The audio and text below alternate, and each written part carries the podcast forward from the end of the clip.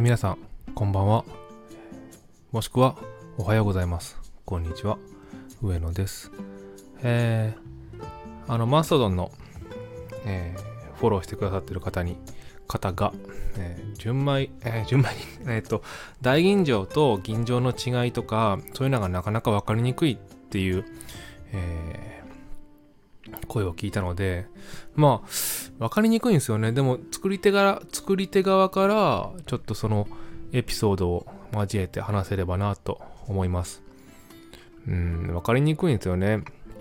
まあ、今、あの、このラジオのリンクの方に、あの、国税庁の、えーホームページで、その、えー清酒の、えー製法品質、えー表示基準の概要っていうページがあるので、それを貼っときます。基本的に、あの、吟醸、大吟醸、純米、純米吟醸酒、えー純米大吟醸とか、そういうのを名乗るには、国税庁が定めた、法律、えー省令で定めた、あの、基準を満たさなければならないんですよね。うんまあ、もちろん、その蔵ごとに様々な基準があったりするんですけど、法律上はこのような基準を満たさなきゃいけないっていうのがあります。まず、純米酒。純米酒って簡単ですよね。米しか使ってない。いや、米以外も使ってるんですよ。そりゃ、あの、水、水どうすんにゃいって話ですからね。ただ、米以外、醸造アルコールを使ってるか使ってないか。これがね、あの、この、まあ、等級というもの、えー特定名称というものを理解するポイントになります。この醸造アルコールが入ってないか入ってるかで、まあ、純米酒か非純米酒になりますよね。まず一つ。で、大吟醸と純米大吟醸の違い。これは醸造アルコールが入ってるか入ってないかです。ただ、もう一つ基準があります。大事な基準が精米部合です。どれぐらい米を研いでる、あ研研ぐっていうかな、削ってるかですよね。うん大体大吟醸ってのは、まあどこの蔵でも、まあ45%以下ですよね。まあ、奥のとこは35%かな。山田錦35%が有名なので、山田錦というお米を、えー35%まで削った。えーつまり65%はぬかとして、あの捨ててしまっているっていう、まあ、非常に高級なものですよね。その代わりに雑味がないと言われています。うんで、この精米部合によっても等級が変わってきます。吟醸酒を名乗ろうと思ったら、醸造アルコールを使っててもいいです。純米吟醸じゃなければ。ただ、吟醸酒を名乗ろうと思ったら、精米部合が60%以下じゃないとダメです。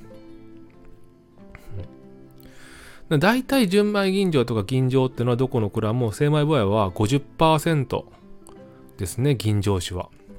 50%精米。つまり半分捨ててるっていう米を使ってますね。で、60%以下の、えー原料、つまり米を使って、まあ、あの、吟醸作り、つまり、境界工房の、あの、吟醸工房ってのがあるんですけど、吟醸用のもやし、つまり、なんだあれ、麹菌か。麹菌っていうのもあるんですけど、まあそういう吟醸作りをしたものが、吟醸酒を名乗れる。っていうことですね。うん。で、プラス、醸造用アルコールを使ってたら、純米吟醸は名乗れない。吟醸酒になります。はい。で、吟醸酒と大吟醸酒の違いは、これも精米部合です。大吟醸は50%以下じゃないとダメです。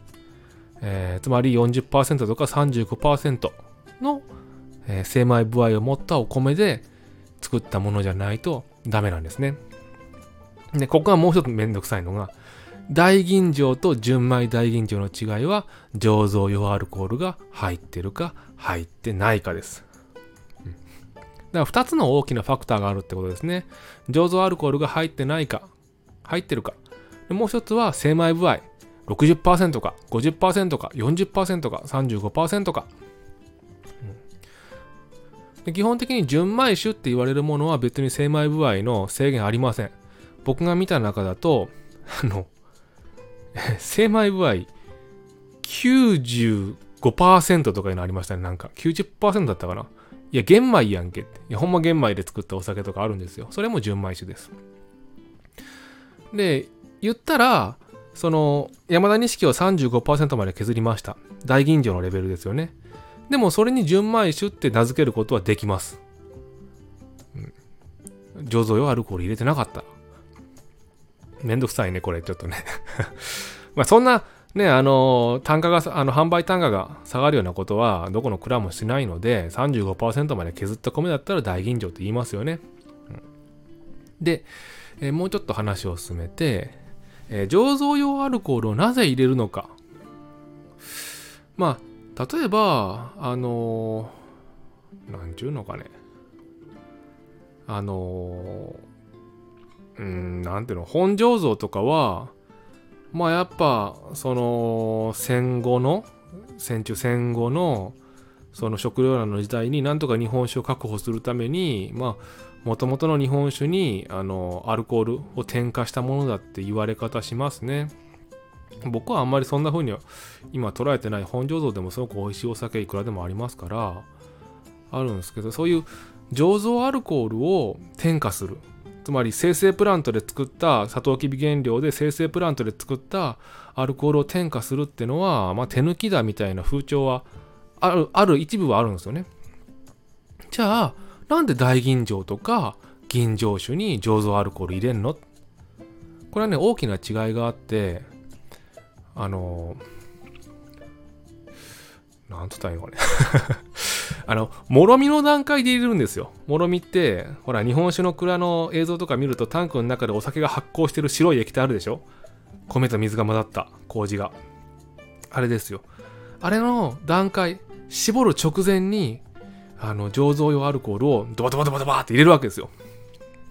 そうすると何が起こるかっていうと酵母の後期成分つまり銀醸香銀貨とか言われる銀醸特有の香りの成分ってまあどうやら使用性のものが多いらしくて僕もねそこまで理系じゃないんで詳しく調べてないですけどあの銀醸の香りが立つんですよねアルコールを入れるとただもろみにアルコールを添加するということはそれまで自然に自然にこう酵母が作ってきたアルコールの環境に急に高濃度のアルコールを突っ込んでもろみの環境を激変されるさせることになるので酵母というのは基本的にアルコール度数が高いと死んでいくんですよ。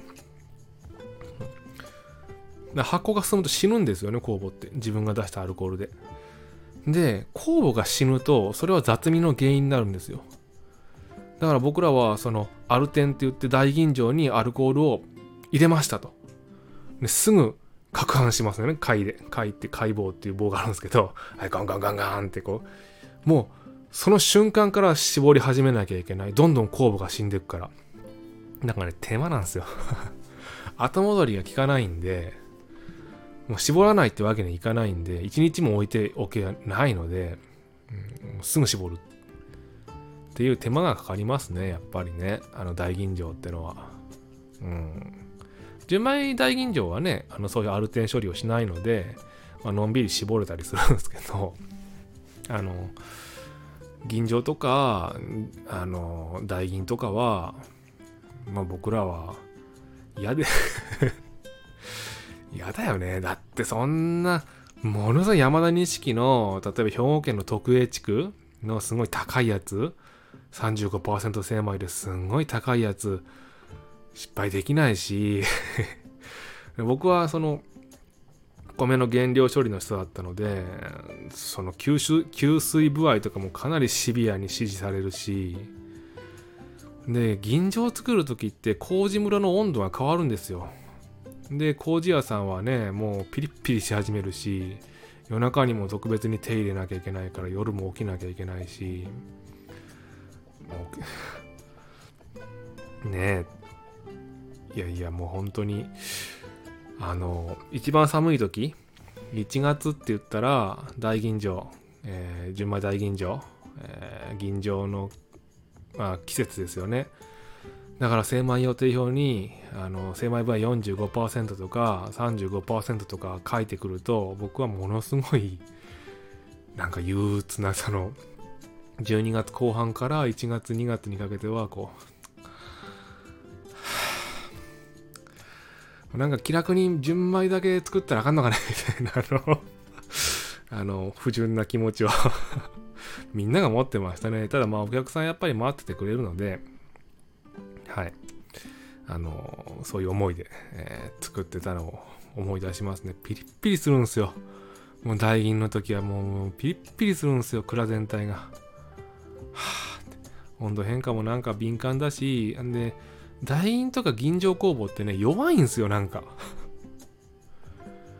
弱いし、なんか、ね、泡でも出ようもんならタンクからこぼれてきやがるし、そうすると、ね、あのまた、その泡を逃がさない処置をしなきゃいけないし、まあなんかいろいろね、今でもね、あの、あれですね、で、大吟醸とかは、ぶどまりが悪いんです。ぶどまりって何かっていうと、あの、かす具合が高いんですよね。要は、どれだけお酒になって、どれだけ酒かすになるかなんですけど、あのね、大吟醸とか吟醸って、その米の硬い部分、中心部分使ったり、まあ、なるべくその雑味を少なくするために固めに仕上げるので、蒸し米とかを。あの、かす具合、かすになるんですよね、それは。ということは、お酒が少ないんですよ。で、酒粕が多いと。これがね、あの、高くなる理由ですね。うん、酒粕が多い。酒粕はね、そんな高値で売れないので、まあ、大吟醸の酒粕とかすごく美味しいんですけど、うん、香りが良くて焼いて食べるとね、美味しいんですけど、まあまあ、そんなにね、お酒ほど高くは売れないので、原価が高くなっていく。えー、原料も高いし、酒粕も出るし、あとあの、大吟醸の酵母って一瓶5万円ぐらいするんですよ。それも高いんですよ、なんか知らんけど。っていう苦労が、まあちょっと脱線しましたね。ごめんなさい。はい。えー、いろんなね。うん、だからまあ、あの、銀醸、大吟醸、純米大吟醸、純米吟醸、純米酒の違いは、えー、精米部合と醸造用アルコールの違い。この2点に着目して裏ラベルの方を見ていくと慣れればすぐあなるほどなって、えー、分かるようになりますであのもしね日本酒好きな方だったら大吟醸とかよく裏ラベルに使ってる工房も書いてるんですよ。境界何号とか7号4号とか。そうやってねこう公募の違いで好みを探してみるっていうのもなかなか大人ね楽しみ方かなと、はい、思いますので。えー、そんなこんなで上野でした。ちょっと、なんか、すごい、あの、銀醸作りの、あの、辛さを思い出して、えー、身が引き締まってよかったです。ありがとうございました。バイバイ。